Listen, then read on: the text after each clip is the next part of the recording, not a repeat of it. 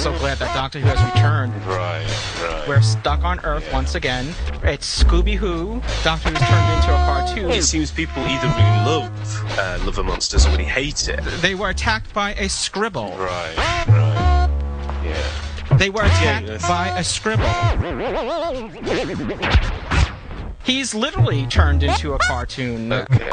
If this is what you want in Doctor Who, fine, you can have it. It seems people either really love uh, Love & Monsters or really hate it. They were attacked by a scribble. I, I, I get I get your point. They mate, were but- attacked by a scribble. Okay. Right, right. Yeah. Okay. They were attacked by a scribble. It's it's a cartoon and it's not it's not what Doctor Who's about. Right. We get a cartoon and I love Ghostbusters. Okay. That's true of all Doctor Who episodes. Is that one thing that you you can always say, even if you never if you didn't like an episode. This is farce is nothing but a cartoon. That's certainly a no. I think everybody's danced in their underwear to ELO. Please don't be fooled. You can't fool me. I know that's not a guitar. I'm embarrassed by it. He was bombed, gassed. He's like, I go home. Tell us what you really thought. I didn't have a problem with that. I just didn't think it worked. They either love it or they hate it. It's a bit like Marmite. One TARDIS grow. Right, right. Yeah. It's Scooby Who. You, you know there's very few people knows anything about whiskey. Scooby Who. Okay. Okay. Right, right. Yeah. Oh, he's breaking up. Live from the Celestial Toy Room, this is Doctor Who Podshock.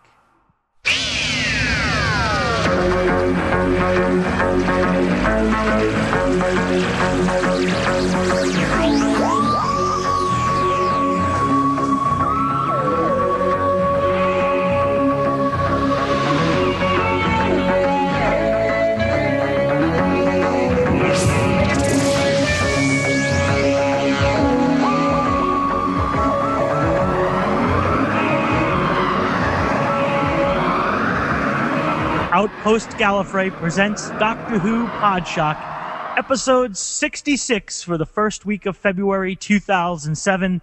My name is Ken Deep, alongside Mr. Louis Trapani. Hello. And way across the pond, Mr. James Naughton. Hello. And we are here for another swinging, sexy edition of Doctor Who Podshock. Woohoo! Roamed about this earth with just a suitcase in my hand. And I've met some bug eyed Joes, I've met the blessed, I've met the damned. But of all the strange, strange creatures in the air, at sea, on land, oh my girl, my girl. What's going on, boys? Lots. Busy, busy news week. Lots to report on. So, Like what? Well, I'm going to throw it over to Louis because he's our man in the newsroom as ever. I caught it. Good man. You've been practicing. Okay, well, if you've been listening to the news, you may have heard about this great uh, this auction taking place at the Bonhams of London in the UK. More than 400 outfits tailored by Angels, a preeminent customer for films shot in the UK, will be auctioned off at this auction taking place on the 6th of March.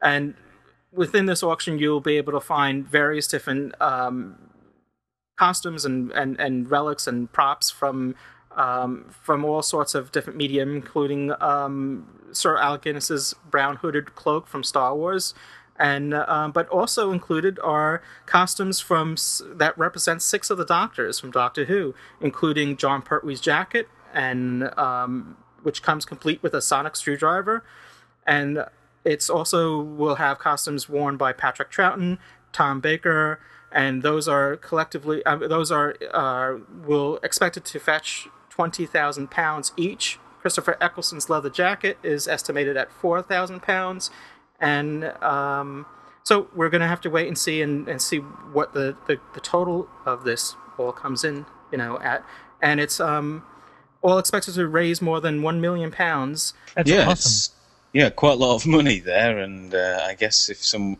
really big fans have uh, money to burn, then they, you never know, you could wind up with a uh, Tom Baker scarf, the original, or the full costume. For I, heaven's it just kind of, it's kind of um, disturbing though that they, these things wouldn't just be in like a Doctor Who exhibition. You know, Yeah. like, why wouldn't this stuff all be uh, in in one of these, you know, one of the exhibitions, either the traveling one or the, semi-permanent ones in, in the UK? Um, I mean, it's great that someone's going to have a chance to own these things, but yeah, I would rather have all the fans be able to see it than have it in somebody's living room or you know. yeah, I, d- I don't know because I thought that Christopher Eccleston's jacket was in the exhibitions. Was I don't because I know he had a couple, so I don't Yeah. know if just one of them is being auctioned off or whether. Um, I don't know because maybe I don't know whether it's to private collectors. I Like, guess it's least- open to anybody. uh, uh, at least like the, the some of the stuff that's at the Who shop is on display. You, I mean, it's a it's a privately owned store, but you walk in and you can see that some of the things, you know, some of the props and things that they've accumulated over the years. At least that's on some kind of public display. Um, I don't have a problem with that. I'm just, you know, I don't know. I mean, it's it's wonderful. I mean, if I had the money, I of course I would buy it, you know. But Yeah, of um, course. and I think any one of us would. But again, it would be in my house, and if Yeah, no one else would be able it, to enjoy to it. come over. Yeah, exactly. So it's it's not so good, I guess, for the fans, but for the individuals out there, it'd be pretty awesome. But know. you realize that these things are just going to disappear then, and the next time they'll make an appearance is when the current owner decides to auction it for even more money. I guess so, or at least the same amount of money, because when you're paying, I guess, like twenty thousand pounds for, which is really like th- the price of a car for a costume from a TV show, then you expect to get your money back. I would hope you're hardly You know, going to sell it for the- a quid on eBay or something. Recently, the, the Forbes family sold off all the Fabergé collection back to this Russian billionaire. And again, before he put it into his private display, he brought the, the relics back to to uh, to Russia, where they're on public display there, and you know, citizens of Russia can go see a, a you know representation of, of these great artworks. Um, yes, it's privately owned, but he's put them on display for the public to appreciate, and that's to me Yeah. is, uh, is if someone goes and buys these things, and let's say it is, you know, uh, a private collector, but who puts it on public display, then I wouldn't have a problem with it. Yeah, of course, of course. What Anyway, else is in the newsroom? Moving on, there is an interview with, uh, of course, the new companion, Freema Agyeman, um, and this was actually released in uh, the current issue of a children's sort of publication called, ironically, The Newspaper. And this is actually distributed throughout schools across the UK. And it's kind of just a, a short, quick little interview with typical questions that you'd expect, uh, and also contains sort of very minor spoilers relating to sort of what Martha's character is going to be like, how she's going to be different from Rose. You know, it's it's online. If you go to, of course, our, our partner's website, Outpost Gallifrey, the news section, uh, it, this particular posting was released on the 29th of, of January. Of course, if you're listening to the enhanced version of the podcast, just click the little link and it'll take you there to the newspaper article itself. And it's just, I don't know, a, a very short interview. Uh, and it's just, you know, asking all the basic questions, things like what's Martha like? What have you watched the show before? If you had a real TARDIS, where would you go? That sort of thing. So, um, I don't know. It's it's interesting, and it's great that it gives us some kind of very small insights into the series because it's really around the corner now, and uh, it's not going to be long before we're all sitting in front of our TVs on a Saturday night or computer screens in some cases to uh, to watch the third series. So, looking forward to it. Yeah, just And weeks on- away. Yeah, just weeks away. And on a similar note, there's also some new casting news that we can report on. Um, there's a big rumour from, again, that classic British newspaper, The Sun, uh, which has released an article uh, stating that Life on Mars star John Simm is the favourite to play. Oh wait, wait, wait, wait, wait, wait, wait, wait, wait, wait. We have to give a proper. three. s- We have to give a, spot, a spoiler alert here. Because, Yeah, yeah. I'm not. I wasn't going to say who the- because Oh, okay. It sounded like you were leading there. I'm sorry. No, no, no, no, no. I, w- I would never do that because it's it's quite an interesting um, spoiler. It also relates to the news story that we were talking about last week. One of the news stories that we were talking about last week. Um, but it's quite interesting, I think. You know, But it, if- has that has this casting as this particular character been confirmed? no, but uh, oh, it's So- quite a big spoiler, so I don't think that they would. They I- would. and I don't think um, it's. I don't honestly. I, I don't. I think there's a 50-50 chance that it's whether it's true or false. I don't. I know, really of course, of it. course. But I mean, if you want to see the spoiler and find out about it, of course, head over to Outpost Gallifrey at gallifrey1.com. It's in the news section. Uh, again, from January the 29th, casting rumour from The Sun.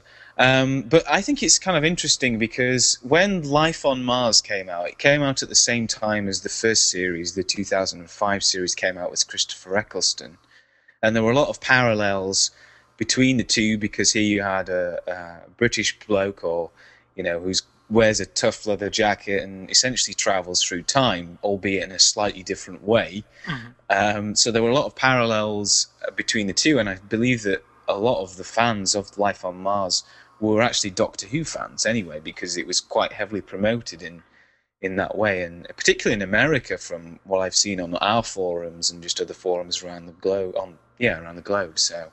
It's a it's a good series. I'm glad that it's um, that series two of Life on Mars is underway, and I'm anxious to see what further develops with the characters and the situation. Yeah, it's going to be interesting, isn't it? Yeah. And on sort of related casting news, just to keep things flowing along, um, Michelle Collins is also confirmed uh, to be a uh, in a guest role um, on an upcoming Doctor Who episode. And in actual fact, episode seven, which is uh, written by uh, Chris Chibnall uh, and directed by Graeme Harper. Although I don't think there's any um, there is any information about the episode title as yet. Um, but apparently, there's going to be more information about this revealed in Doctor Who magazine number 379, uh, which should be in shops right now. It should have gone in shops on the 1st of February, but I haven't had the chance to pick that up and check it out. But for those of you not in the know, um, Michelle Collins uh, was best known in EastEnders playing Cindy Beale, um, and also um, on several other dramas uh, from the BBC. Um, I can't remember what the name of one of them was, but it was about uh, a family who emigrated to the Isle of Skye. Um, I can't remember the name of it, but that's another thing that she'd be fondly remembered for. But yeah, she was in EastEnders for a heck of a long time, and it'll be interesting to see uh, what happens with this and see what her role will be. But yeah, so just updating you guys on the um, on the old casting news. But Louis has some quite interesting news regarding um, the BBC. Some updates, I believe, as to what's going to be going on in the next few years. Well, yes, if all goes well, and if you've been um, if you've been keeping abreast of this on our on our website or Outpost Gallifrey, uh, you would know about um, this talk about the BBC um, offering downloads of, doc- of, of of programs, including Doctor Who. And right now, the BBC Trust has given their provisional approval to the BBC's proposal for making their television output available via their website for on demand access. So what's interesting about this is that we're hoping that um, this will give a legal and um, a widespread, um, accessible um, way for people outside of the UK, and including people, of course, in the UK, to watch the, the, the new episodes of Doctor Who and um, and what the what this what they're proposing is that the programs will be available for 30 days after the initial broadcast. And uh, of course, it will be restricted using DRM, digital rights management. And the, the caveat here is whether or not it's going to, right now, they're proposing to use Microsoft's technology. And we're hoping for a much broader um, DRM technology that will be available on multiple platforms, um, including, you know, Mac, Linux, and, um, you know, of course, Windows as well. So hopefully that will um, that technology will come into play as well. This is you know there's nothing official as far as um, you know details. This is just one step closer to um, getting there right now. So it's it's it's uh, you know we're keeping an eye on it. The final decision is supposed to be reached before the second of May. Yeah, I know it's it's going to be great, particularly for overseas um, guys, people who are interested in the show, and indeed BBC content as a whole. But it seems that you know now living abroad now, um, it seems that everything online that the BBC does is purely tailored to the British audience. Yeah, we've seen this with they're paying the license Torchwood. We've seen this with Yeah. Torchwood and the Sarah Jane Adventures. That that really, especially with Sarah Jane Adventures, that completely restricted that website to just the UK only. So we're hoping that that maybe this service will be available to UK residents uh, for 30 days part as part of their license fee and then for anyone outside of the UK will be on a uh, per cost per download you know fee just like if you were to you know purchase it or Yeah. rent it or whatever however they're going to work it Yeah, because I think if they were to do it any other way than that, it would really put off um, other US networks who are hoping to buy up the show. Because if everybody else is able to download that's a it for good free, point yeah that's going to cause some serious problems for the Sci-Fi Channel or uh, CBC and all that sort of stuff. So they've got to keep their partners happy, and uh, I don't know. It's it's it's going to be interesting, and I, I really hope it happens just for the sake of you know Doctor Who fans who aren't living in the UK because it's a serious fan base, and also it's it's a serious opportunity for the BBC to um, get some extra revenue to help with producing further shows because of course it's a, a completely non-profit organization. So any money that they make will go back into programming and yeah programming. So that's what's great about it. It's not just going into lining fat cats pockets. So you know it's pretty awesome i think and i'm excited about it but I, I know we've been advocating for them, you know, to release the Doctor Who on, you know, in iTunes, you know, which will make it accessible for everyone. Hopefully, you know, TV shows will be coming to the UK in iTunes. Hopefully, very shortly. We hope. yeah i hope so if not tv shows then at least movies and stuff but who can say because i guess that they're having real difficulty and take it takes a long time sorting out the um, Well, I, I, licensing and I- again, what you had just made a point about before is that with television series, like let's say a, a typical U.S. television series may be in a in season two here in the U.S. and it may be just season one may be getting to the U.K. now, so they, they want to protect. You know, they don't they don't want that they don't want people to be able to download episodes before they're being offered to their native countries. You know, and and just mm-hmm. like you said.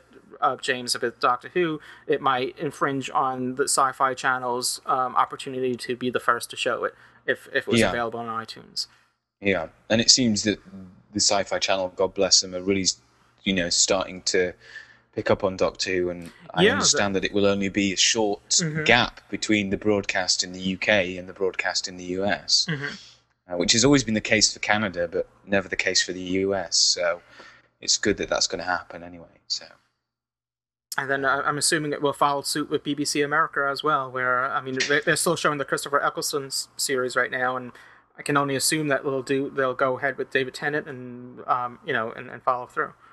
yeah, I guess it depends on the ratings, but you know, any well, Doctor Who is off air. The fans will watch anything. They'll watch any form of Doctor Who just to keep them going. I mean, I think Well- that's why Torchwood has been so Yeah. successful. I mean, what's kind of cool my- here is that anyone that maybe had missed the, the original run of Christopher Eccleston on, on the Sci-Fi Channel and maybe just became a fan of the series during David Tennant's run now have an opportunity, if they also receive BBC America, to catch up on, um, you know, what they missed with, um, you know, with Christopher Eccleston and you know and, and Billie Piper that preceded what they've came into. So they have Mm-hmm. an opportunity to catch up. Kenny's awfully quiet. What do you think about I am. all I'm this, mate? listening. I'm listening to you guys, and and uh, I, I'm I too am waiting for it to, to make its way to to iTunes, and you know we know that the, the the legalities of these things are you know a little bit complex. Star Trek, the original series, just made its season one debut on iTunes, you know, and um, great. You know, it's at some point, I'm sure that a Good Doctor will make his way there. I'm I'm only concerned with this this downloadable BBC thing, I, I agree that I think it's going to be just for UK viewers to who who may have missed here in the United States on on N- NBC and a few other networks. If you miss one of the primetime shows, you can download it on their website or watch it. I should say not download it. You, should, you can watch it um, on on some of the network's websites because it still includes the commercials. You're basically just time shifting the show, and I think that's mm. what the Beeb has in mind for Doctor Who, just for people who missed it. I think it's still going to be restricted to just UK viewers. I think, like the Sarah Jane website, I think would, the United States is going to get blocked out of it. So to me, Yeah. it's not something that I, I'm going to be enthusiastic about until I find out that I can actually watch it in real time. Yeah, yeah. Because really, Okay. what's their what's their motivation for me seeing the show? Well, you know, as we know, Doctor Who has a huge amount of merchandising going along with it, and I think that, and also not just the series itself, because in the form of DVDs, but all sorts of different bits and bobs, as many of our fans out there will be aware. So you have to get interest in the show, get people hooked in order to sell the merchandise and make a bit of extra cash so that you can put that money back into programming, I guess. So uh, as long as there's demand for it, the BBC are going to do it. But I, I kind of get what you mean, mate. Is that there's no real incentive for the Beeb to do that because um, when they sell it to the Sci-Fi Channel, that's it. They sell it to the Sci-Fi Channel, Exactly. and then it's up to the Sci-Fi Channel to screen it and do whatever the hell they want with it, uh, within reason, I guess. So, yeah, I I don't know. It, it's interesting, and it'll be good to see how it works out. But I hope it happens for you guys abroad, so that you can see the show uh, just as as quickly as the rest of us, I guess. So, but anyway, let's move on because we're a bit restricted to time, and that was a a long discussion. Uh, but just kind of to give you guys out there a bit of a uh, an update as to regards of, of what's happening with regards to DVDs and things. Um, to today today actually announced that uh, well today being the second of February announced that Survival will be delayed by approximately two weeks. Uh, this was of course the the final uh, episode of the classic series with the Seventh Doctor Sylvester McCoy, uh, Sophie Aldred as Ace, and of course uh, Anthony Ainley as the Master. Um, so the disc is now actually scheduled to be available on shelves here in the UK on the 16th of April. Um, and this is only for the UK uh, release of the DVD, this delay. The release dates for the US and Canada, uh, New Zealand, Australia, all the rest of the world haven't been announced as yet. So they're doing a kind of uh, typical thing where it's releasing, being released first in the UK and then will be released elsewhere. So uh, just to keep you guys abreast of the situation, as Louis likes to say. I think there's a theme running in today's show. I'm saying nothing, mate. I'm saying nothing. I don't want to get into trouble. We'll leave that to Kat. So is that wrapped up for the news, or do we have anything else? yeah, I think have that wraps up. overlooked? Just uh, a, a quick mention that um, the, I guess this is being reported by the South Wales Echo that um, a new a new shopping centre in Cardiff is um, is to be named after Torchwood. Oh, I heard about this. Yeah, how tacky. So Torchwood is making its mark. hey, I just found out also uh, recently that there's a Cardiff, New York. I never knew there was a town in New York uh, that shares the same name. So um, maybe one day we'll do our show live from Cardiff. Cardiff, New New York. Yeah, That'd be kind of cool. Yeah. And uh, just finally, a quick uh, convention update. Don't forget Gallifrey 2007. It's the 18th amendment of Gallifrey 1, happening February 16th, 17th, and 18th, 2007, at the LAX Airport Marriott in Los Angeles, California. Colin Baker, Caroline John, Eric Roberts, Terry Malloy, among many, many others. And of course, uh, Gallifrey1.com, the website for, for details on the convention. And uh, that's coming up. By the time this uh, episode gets out to everybody, it should, we should be right on top of us. If you And can of course, we'll be having reports from the event from anybody. Ever, any listener is welcome to bring uh, their a quality audio recording device or uh, make reports on the uh, the public call box, and feel free to make reports from the convention. Be you guys are our eyes and ears on the ground at Gallifrey. hmm Uh, absolutely, and, and noses I guess it's too. only a week away. Yeah, I'm sorry. yeah, that's all right, Louis. Rec- record any aromas you may smell. No, no, better not. It's best that you don't.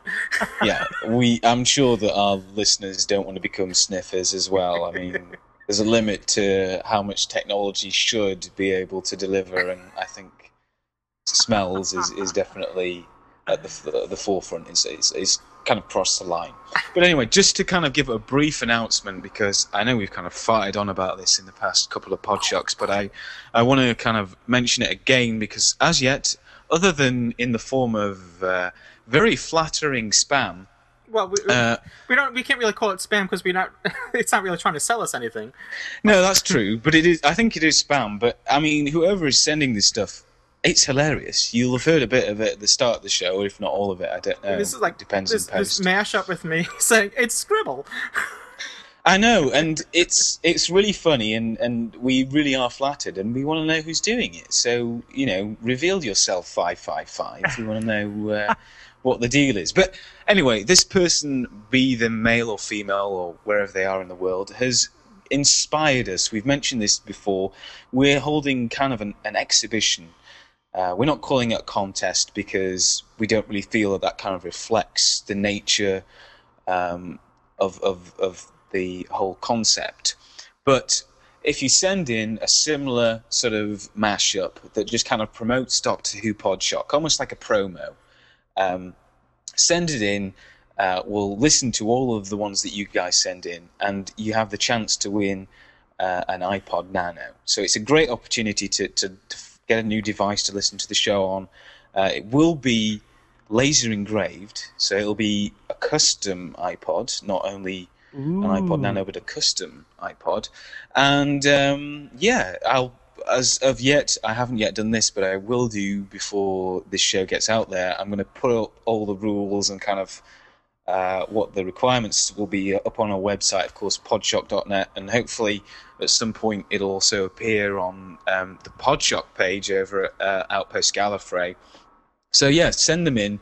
We'd be really interesting to hear what you guys um, put together because we, we know how good you guys are and, and what you guys how creative you you are and what you can put together. So send send it in. I mean, it's an iPod for heaven's sake. Cu- Currently, there's a there's a thread in our forums about it that, that Dave started. So thank you, Dave, for starting that. And, Yeah, thanks for um, being on the th- ball, there's, man. There's information about that too, and and again, just to uh, what we're going to do is to show our appreciation to the one the, the one that we like the most. We would like to do it to everyone. We would like to you know give everyone that sends us something in you know a, a gift of appreciation. So, um, but the one that we all feel you know we like the best and the most will will you know you can even choose your color if you like for the Yeah, and as I say, at the moment we've had zero entries, so I, I don't know. I'm even th- contemplating about sending in an, an entry so that I can get win this bloody iPod. Come on.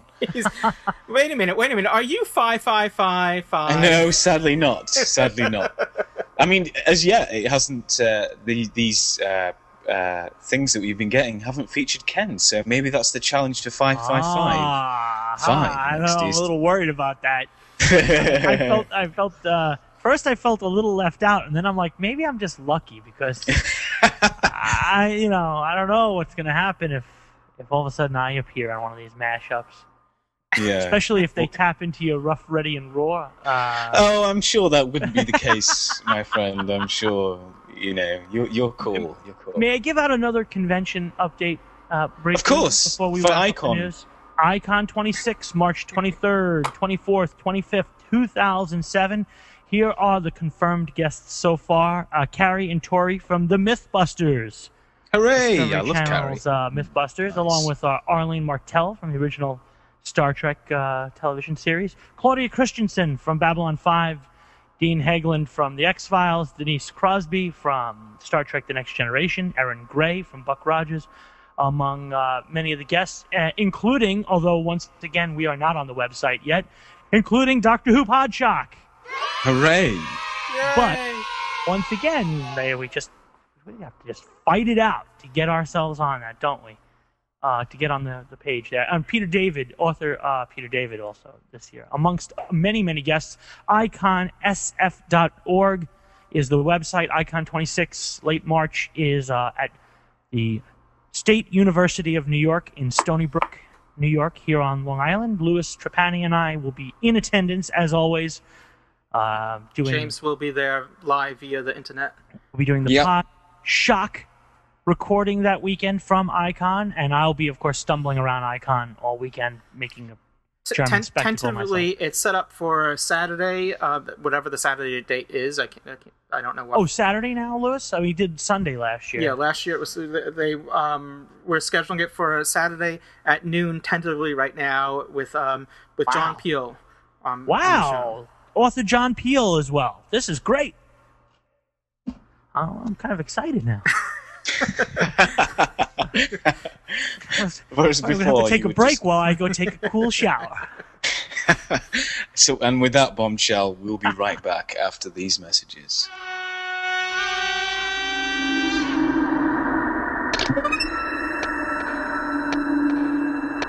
Hello, I'm Elizabeth Sladen, and you're listening to Doctor Who Podshock.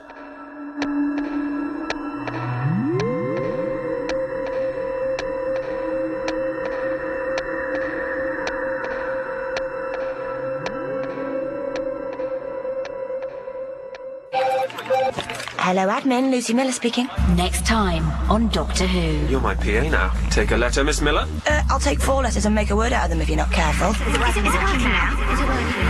it? Lucy. Lucy, Lucy. It's a bit odd, this place, isn't it? Think about it. When did you last go home? Can't remember. We never went. We just thought we did. Hello? I'm looking for human resources. Am I in the right place? Hello? Are you the security guy?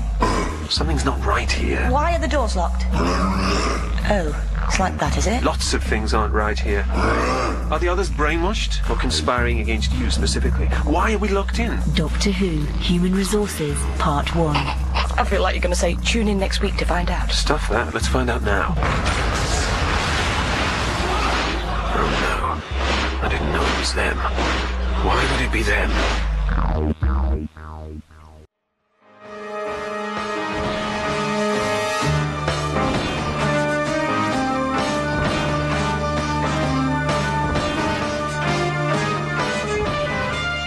We're back with Doctor Who Podshock, and we're very pleased to announce that one of our listeners and um, a active member on our website, uh, Stewart, has sent in a report. He went to Doctor Who up close, the, the ex- exhibition.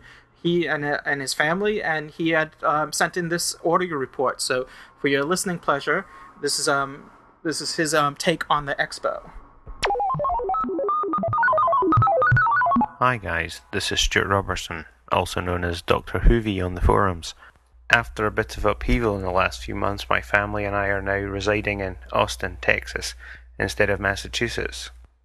Anyway, we managed to spend this Christmas New Year over in the UK, and whilst this was ostensibly to see my new niece and for the children to see their grandparents, it did mean that we got to watch three episodes of Torchwood, The Runaway Bride, and Sarah Jane Adventures in real time, and was also a good excuse for us to do a few other Doctor Who related things.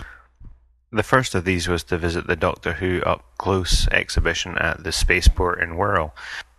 Since in Podshock 64 you were discussing the forthcoming Doctor Who Up Close exhibitions, I thought I'd give you a brief report on the one I have managed to get to so far, which I guess is now finished. I think it was uh, over at the beginning of January. My mother in law's house is less than 15 minutes away from the museum, so on Christmas Eve, while you were recording Podshock 61, I believe, my kids, George, Angus, Miranda, and myself set off to uh, see the exhibition and go around the museum. The spaceport is located at Seacombe Ferry, which is one of the terminals for the Mersey ferries or ferry across the Mersey if you're familiar with the hit from Gerry and the Pacemakers in the 1960s.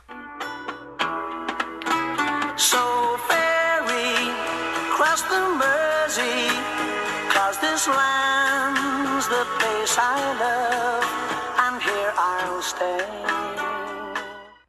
The spaceport is a science based museum targeted at kids, focusing on the planets, astronomy, and space travel.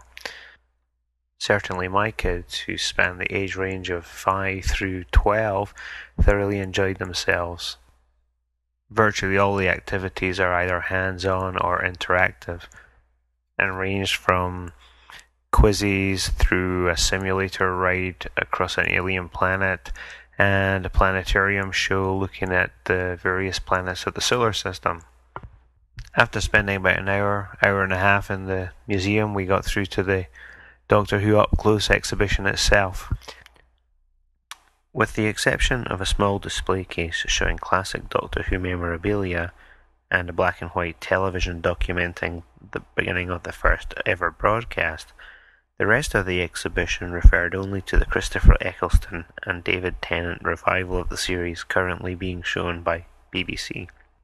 The first series was represented by props from Rose, The End of the World, Aliens of London, and World War III, Bad Wolf, and if you count the Daleks, then also from Dalek and The Parting of the Ways.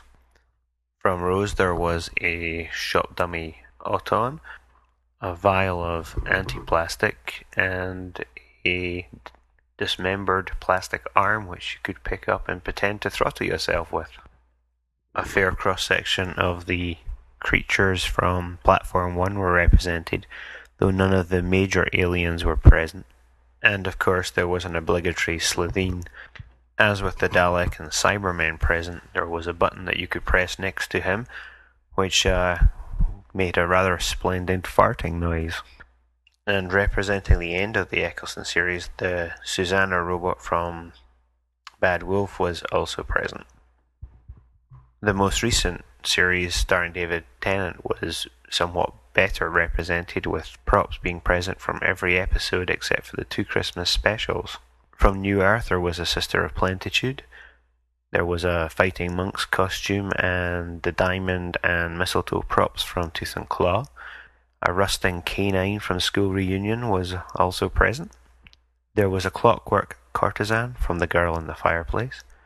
The obligatory Cyberman from The Rise of the Cybermen and Age of Steel. Rosie's 1950s dress from The Idiot's Lantern. There was a spacesuit helmet prop from The Impossible Planet and Satan Pit. Not to mention an Ood the Abzorbaloff's cane from Love and Monsters, some of the drawings from Fear Her, and from Army of Ghosts and Doomsday there was a Dalek and Cyberman, as well as one of those strange large yellow buttons used to transfer between our Earth and the parallel one. Of all these props, definitely the best were the Cyberman and the Dalek Dalek which uh, animated and spoke various phrases when you pressed the button, and similarly with the Cybermen. My daughter seemed to prefer K9, but uh, I think she was in the minority. As well as the props, there was like a viewing room where they were showing the Impossible Planet and the Satan Pit.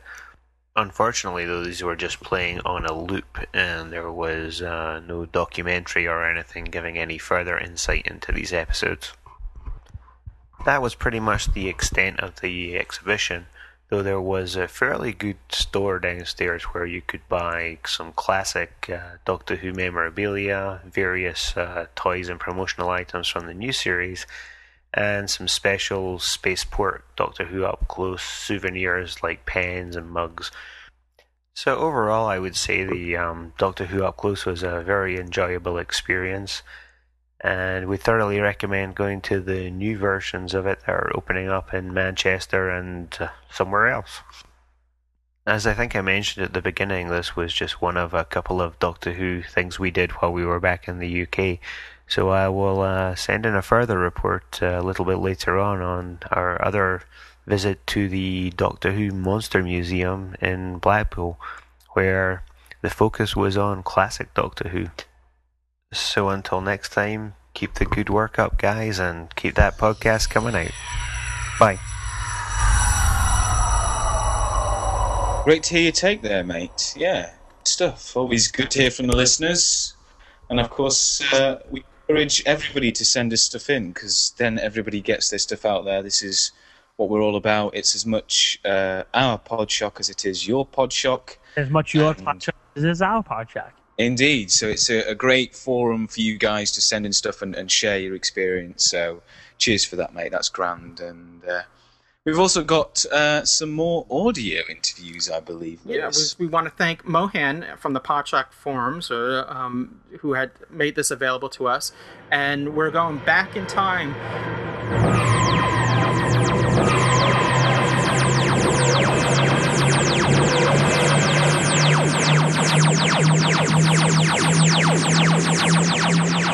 We're going back in time to um, to Peter Davison, and this is um, a interview with Peter Davison from the Chuck Rabb Show.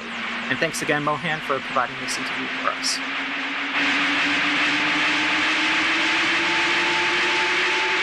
Peter, could you tell me what it was like for you to portray the Doctor?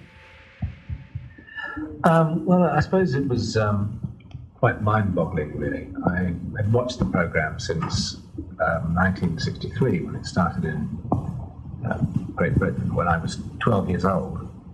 And I never really thought at that time that I would ever become the doctor. so it was a hard process to um, come to terms with when I was offered the part, I think, before I could imagine myself playing it. And I went to have lunch with the producer. And uh, at first I was, going to, I was going to turn it down, but um, he allayed my fears and uh, I decided to do it. So, but, it was a it was a rather strange experience following in the footsteps of, someone who I'd, I'd been a sort of fan of, really. So you had watched it an awful lot. You were very familiar. While you were portraying the Doctor, what was it like for you, day to day? What was a typical day on the set? Well, we had enormous fun making it. I, I, I, I, I sort of the only way I can really work well is to enjoy what I'm doing. Um, so that the rehearsals, generally speaking, were a lot of fun.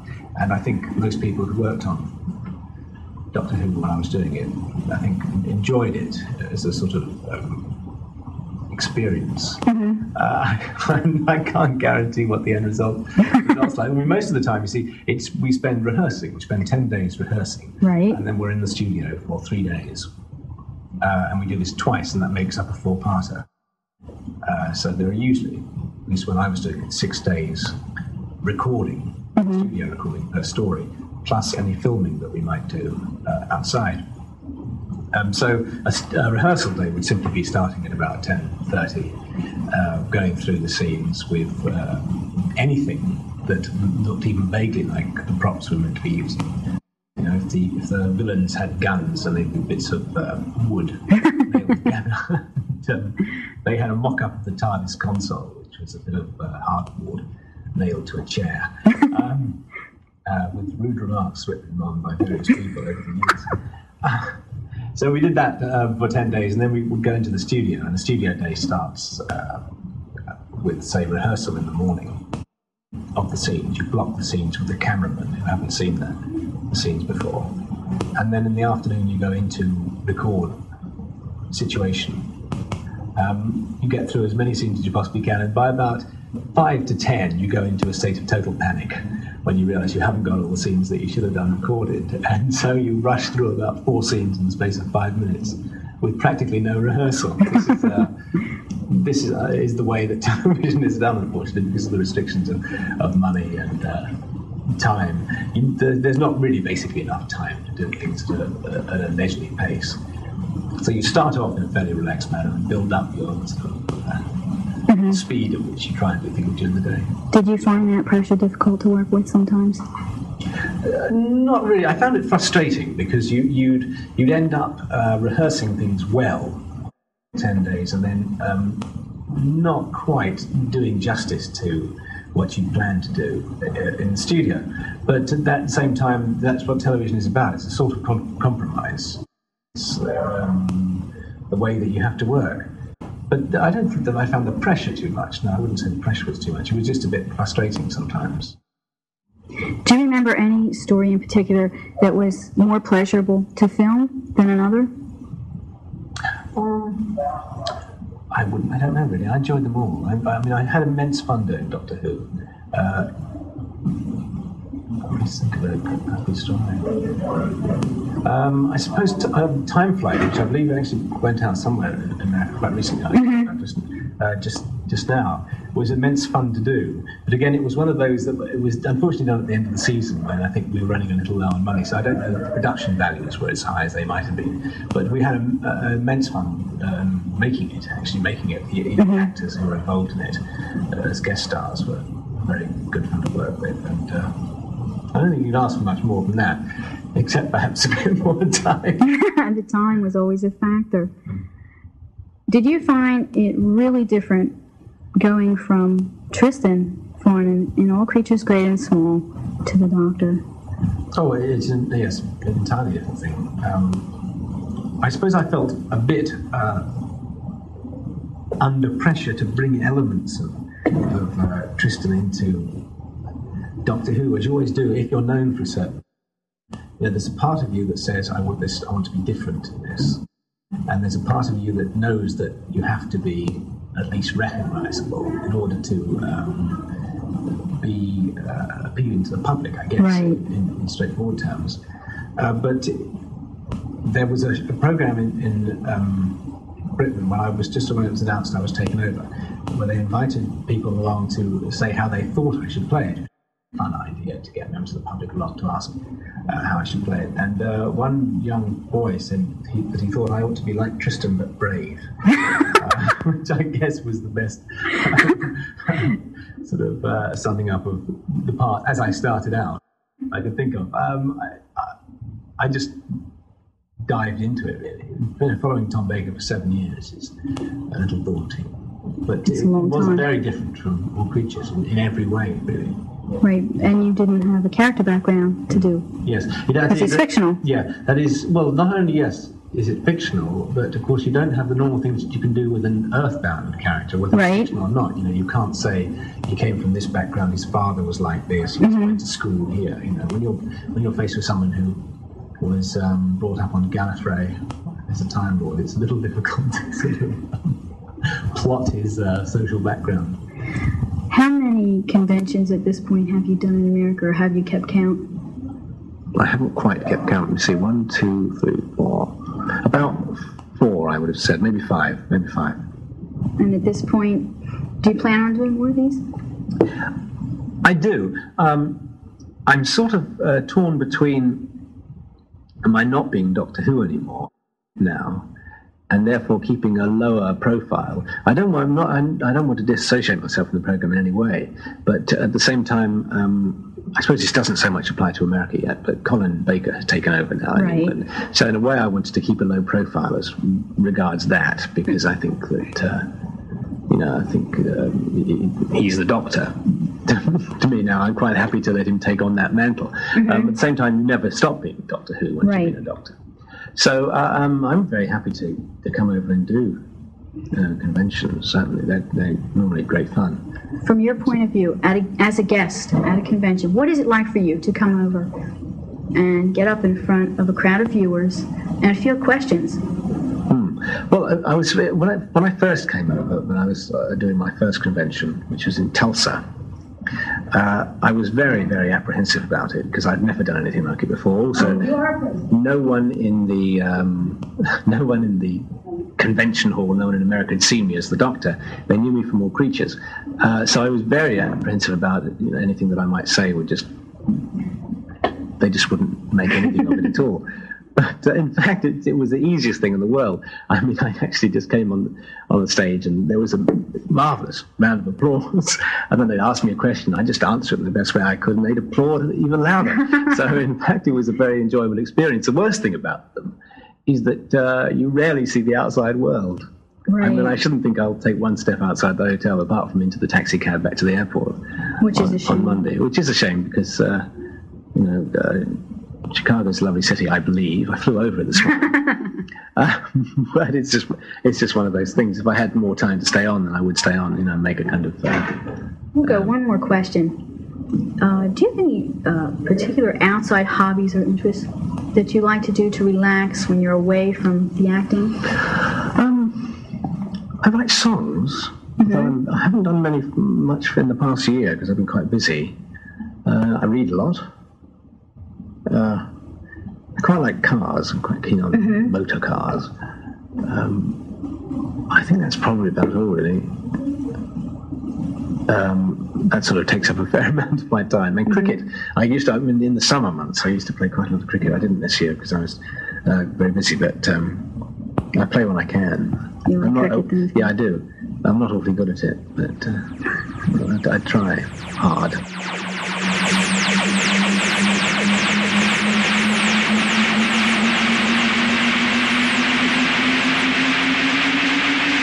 We'll be right back with Doctor Who Podshock, and we're going to get to your feedback, so don't go away.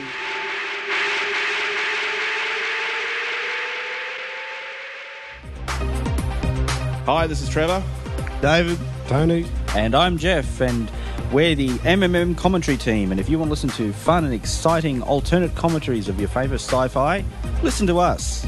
You're listening to the Gallifreyan Embassy's Podshock. Mm. MMMcommentaries.com.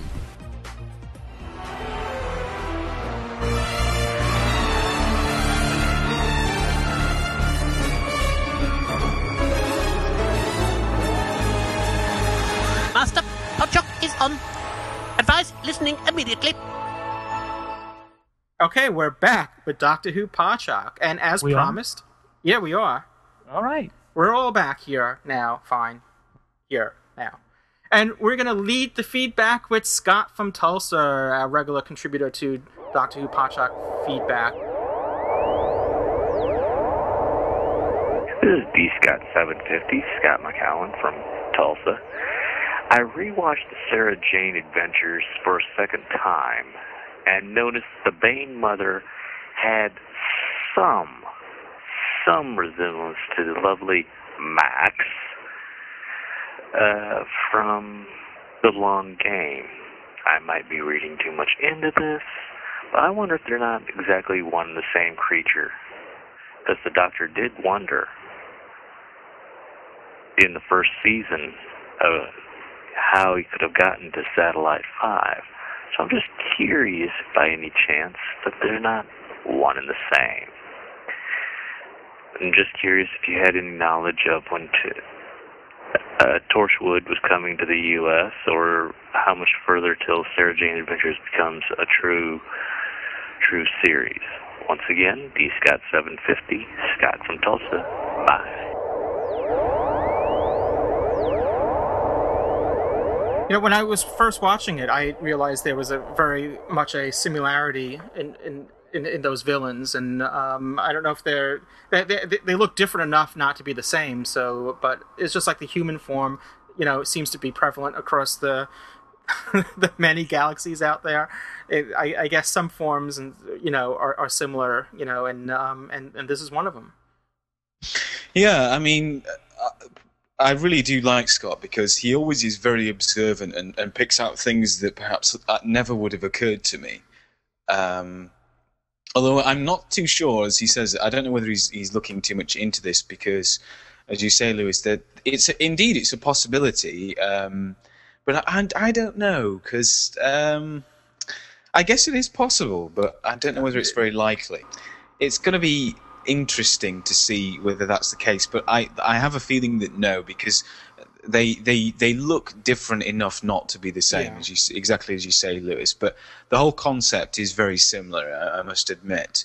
Um, but I guess because it's so far ahead into the future that maybe they've evolved. Maybe it's a whole kind of like Krillitane thing where they're constantly changing and updating their name, and I don't know. It's it's a possibility, uh, but it's Mhm. something to, to ponder, I guess, for uh, for all of our listeners out there.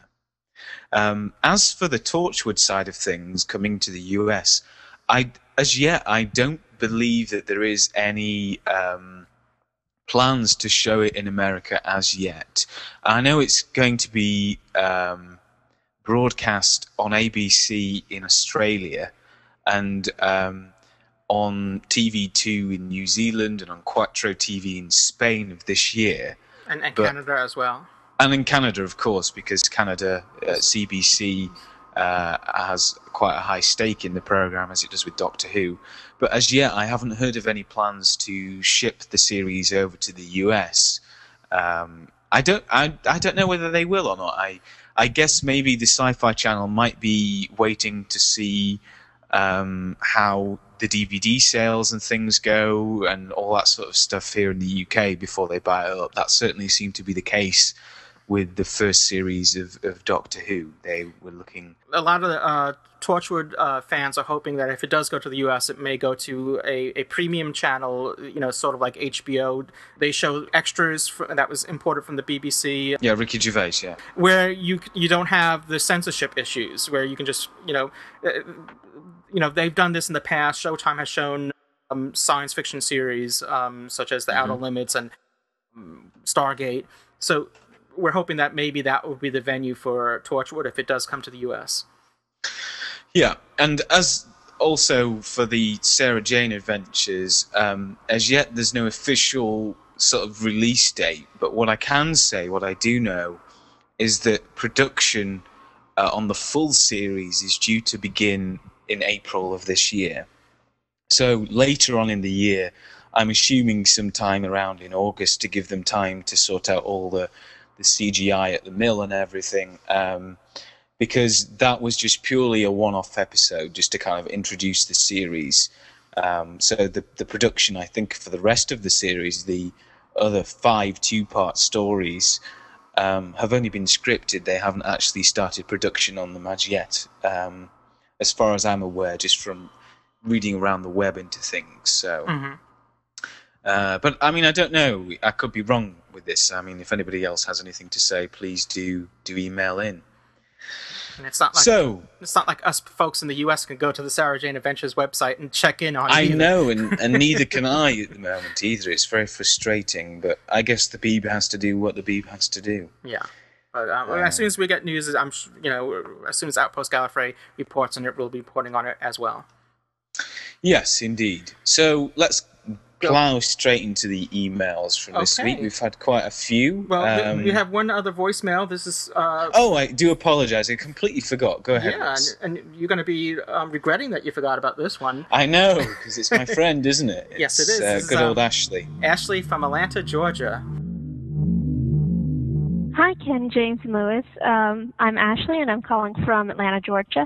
And um, I just wanted to let you know that I saw on uh, PBS website that um, Billie Piper is going to be in one of their Masterpiece Theater episodes called The Ruby and the Smoke, and it'll be airing on February 4th. Um, it's a Sunday. Um, I'm not sure what time. I think like 9 o'clock. But anyway, I just wanted to let you know. Really enjoy your show. Hey, James. I actually know James. Um, I'm friend with, friends with his girlfriend. But um, anyway, thanks. Bye. You dog, James. I'm saying nothing. Hi Ashley, how you doing? Yeah, it's great to thanks for sending that feedback in. That's actually going out tonight then. Yeah, as we yeah. To, as we record this, it's it's the February fourth. and it's so. locking horns with the Super Bowl in the United States. So I'm sure Billie Piper's ratings will be through the roof tonight. Oh, today's the Super Bowl. Okay. It is. Yeah. Yes. See, Uh, that's how tuned in. Even I knew that, and I'm way the and he's halfway around the world. yeah. That's what Lou is buried in Lou's cave. So. Super Bowl? What's that? All right. Well, I have to. I have to. Um, if James has a um, a, a lady uh, feedbacker, uh, then I have Brenda, who wrote in and said the Oh. TARDIS sound effect is very distinct. Can you tell me how it was made? I love your show. That's from Brenda. And Brenda, it's um actually the sound effects began with rubbing. I, I think it was a, a, a strip of wood, a block of wood across some piano strings, and then Yeah, p- and yeah, then Piano given wire. some- Yeah. piano wire, and then given some uh, some effects. Uh, it may- actually, it may even be reversed in there, but uh, but it begins with, down with and uh, whatnot. Yeah. wood against piano wire. And that gives it the whoosh whoosh sound.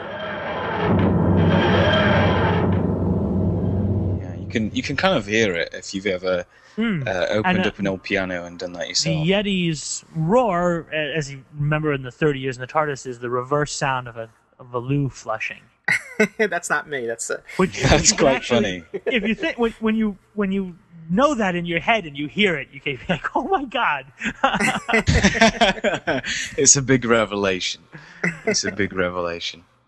Moving on to more emails, we've had one from uh, Amy, and she All says, the ladies today are getting the love. Indeed, indeed. We're uh, it's a sexy edition of Podshock this week, uh, as Louis introduced it in the beginning. So there we are. Oh my. Um, oh my, indeed. So she says, "Hey guys, I'm a new Doctor Who fan who's been uh, listening to Podshock for about six months. First off, great job. Second, your recommendations to new fans uh, have been very helpful indeed. But now to the real point." My wonderful, awesome husband got me a Dalek holding body wash for Christmas. Mm, nice. I snapped a, a picture of our cat, Indigo, attacking the Dalek. The picture is attached, uh, attached, I should say, and is titled "Who's the Superior Life Form Now?"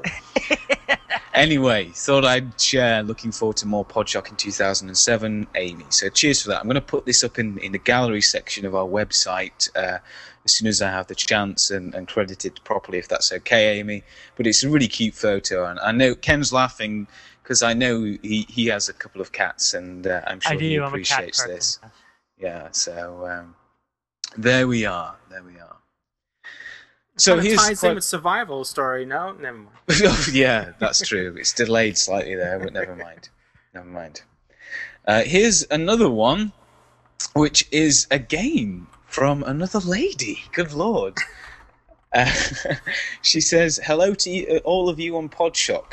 Uh, continuing on from Podshock number 64, I just wanted to ask a few questions.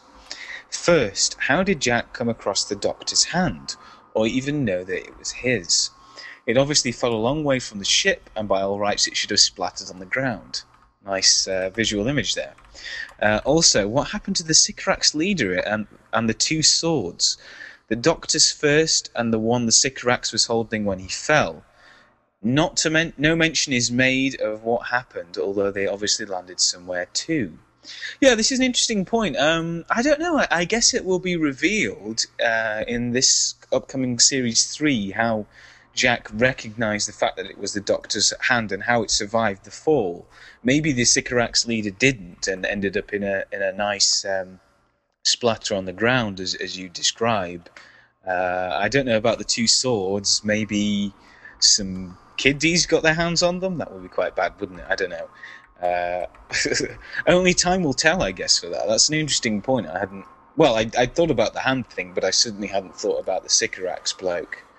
So uh, I don't know, guys. Thoughts? Any Yeah, they, ideas? they, they- okay, spoiler alert. If you haven't seen the, the last episode, it's kind of obvious that the hand, you know, is what we expected the hand was to, you know, belong to. Yeah, So, exactly. uh, but it's really hasn't really been uh, explained in the series itself. So, um, I don't know if it will or not. And you know, maybe it's just they, they, they what they seem to have done with Captain Jack in the series is build up a bit of a mystery around him and his um, his character, Life, his yeah, history, where you know. So I think that's part of it's one of the elements in it, and obviously it's a tie to um, the Christmas invasion, you know, the Doctor Who story.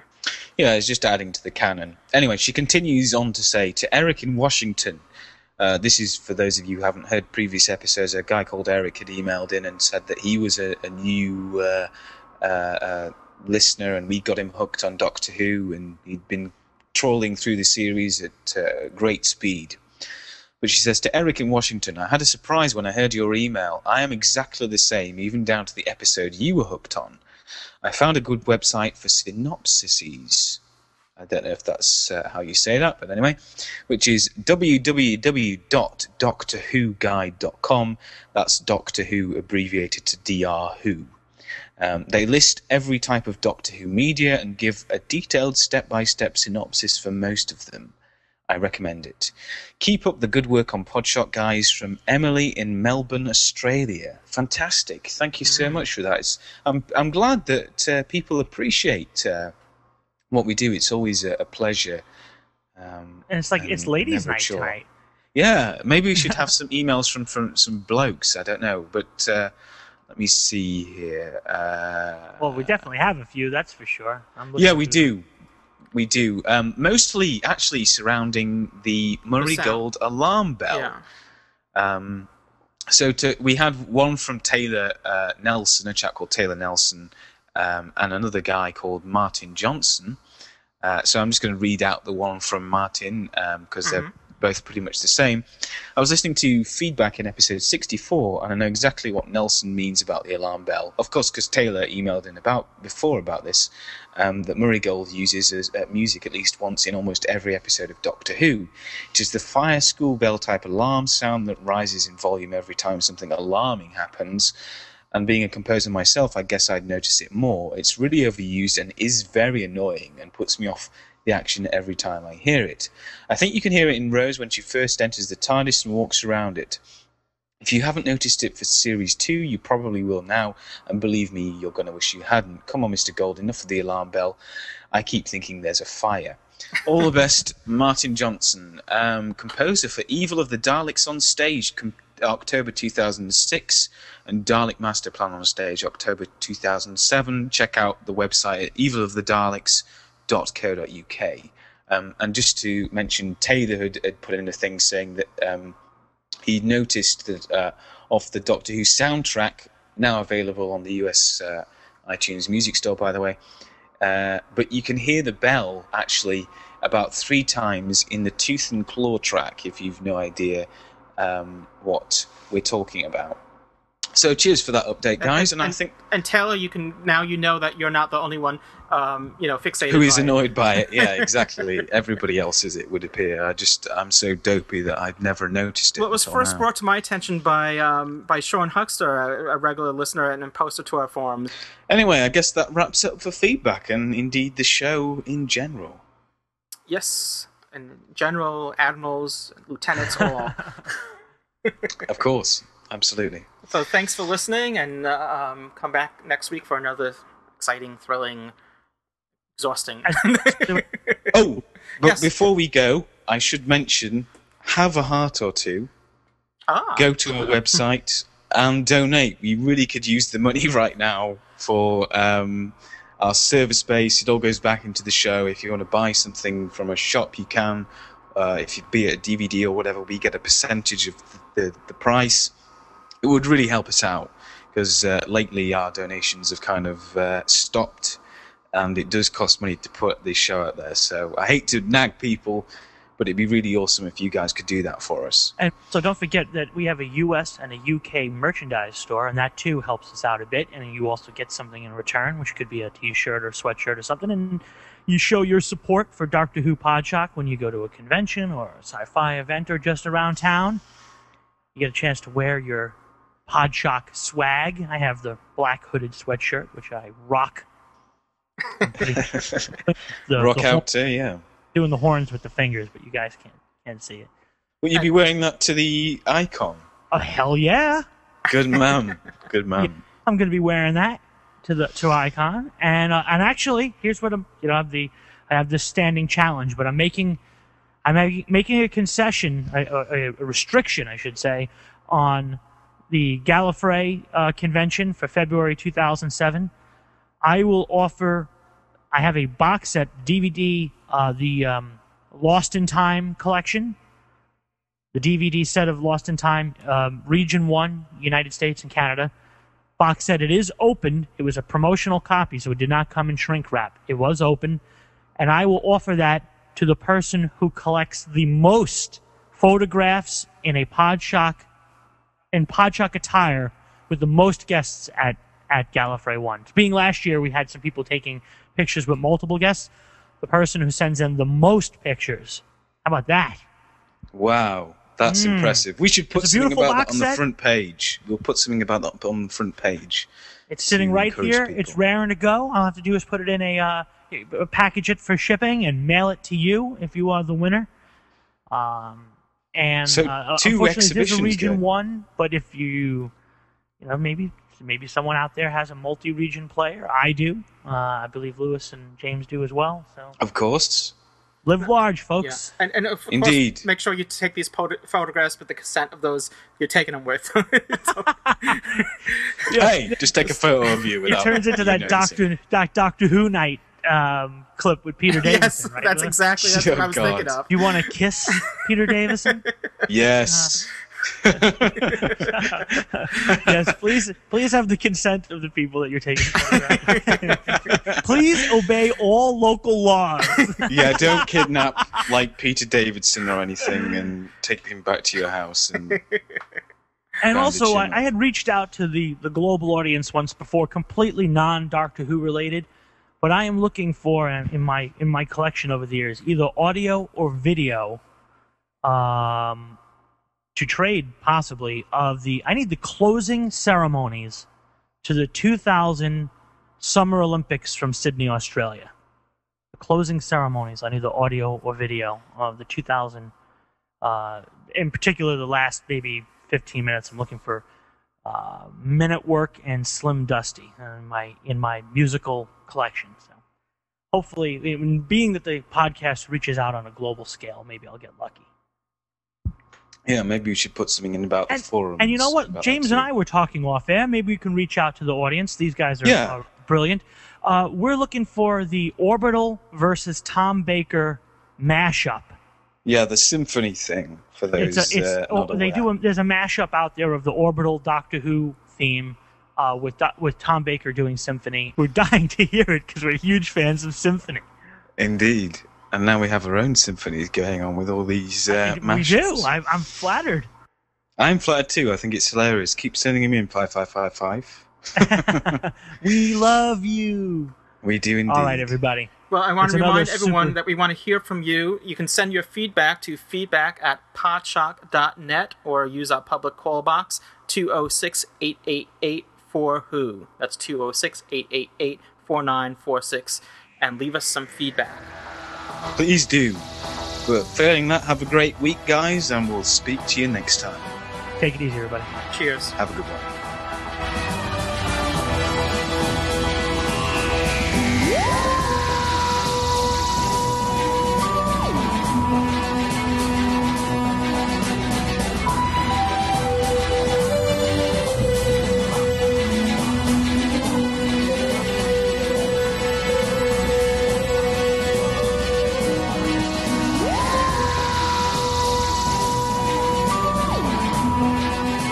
You have been listening to Doctor Who Podshock by the fan-run GallifreyanEmbassy.org and presented by Outpost Gallifrey. Doctor Who is owned and trademarked by the BBC. Doctor Who Podshock is not affiliated with the BBC in any way. Come back next week for another exciting and informative episode of Doctor Who Podshock. You can email us at feedback at podshock.net.